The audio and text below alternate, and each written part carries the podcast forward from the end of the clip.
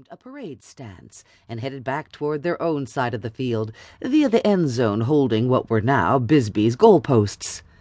The cheerleaders' backs were turned to the players on the field when a referee blew his whistle, announcing the resumption of play. The second half kickoff flew high in the air, sending the ball tumbling toward the Bulldog offensive unit stationed at the far end of the field.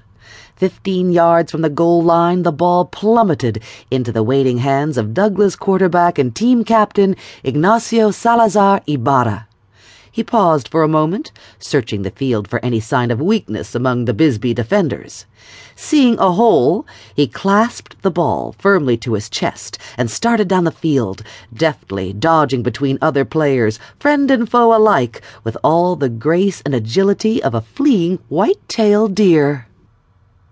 As both teams rumbled down the field toward the marching cheerleaders, there was no hint on Roxanne Brianna O'Brien's shadowless face that in the next thirty seconds her young life would be inalterably changed. Afterward, newspaper accounts of the game reported that throughout the first half of the game on that crisp fall evening, Bulldog Iggy Ibarra had played nothing short of inspired football, with a confidence that came from knowing every yard gained carried him that much closer to winning a coveted football scholarship, one that would pay his way to college. Pounding toward the goal line, Iggy angled across the field and then stayed just inside the sideline markers.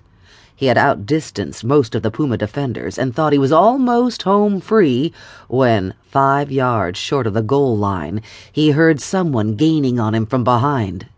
Dodging out of the way, he went one step farther than he meant to, crossing over the sideline marker in the process. He had just stepped out of bounds when someone smashed into him from behind. The two players crashed to the ground, only a yard or so from the cheerleaders. Bree was close enough to the action that, even over the raucous roar of enthusiastic fans, she heard the bone snap. Turning her head in horror, she saw a Douglas player crumple to the ground, with Bisbee defender Frankie Leftault on top of him. The awful groan that came as the Douglas boy fell seemed to have been wrenched from his very soul. Bree saw him lying there, writhing and helpless, moaning in agony while penalty flags blossomed and referee whistles sounded all over the field. Long before anyone else reached the injured player, long before Frankie himself scrambled to his feet, Bree O'Brien was kneeling at the fallen boy's side, holding his hand. She responded out of instinct, out of an inborn compulsion to go to the aid of anything or anyone in need. It was only as she knelt there that she realized player number 11 on the Douglas Bulldog team was someone she actually knew. The previous summer, Brianna had attended a two week fine arts session at the University of Arizona in Tucson. There she had met Nacio Ibarra, as he called himself. The two of them had wound up in the same drama workshop.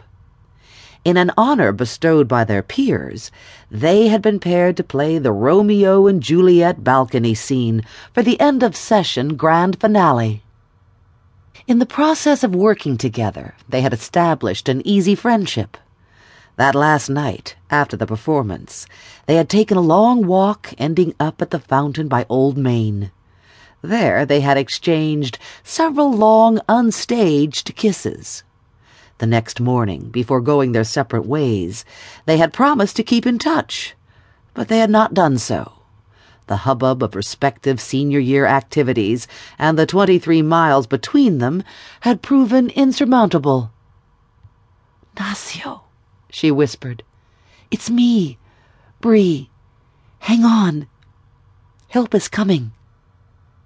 He looked up at her, but there was no sign of recognition in his pain filled eyes. Oh, God, he sobbed. My leg. It's broken. I know it's broken. It's not my fault, Frankie wailed behind them. I didn't do it on purpose.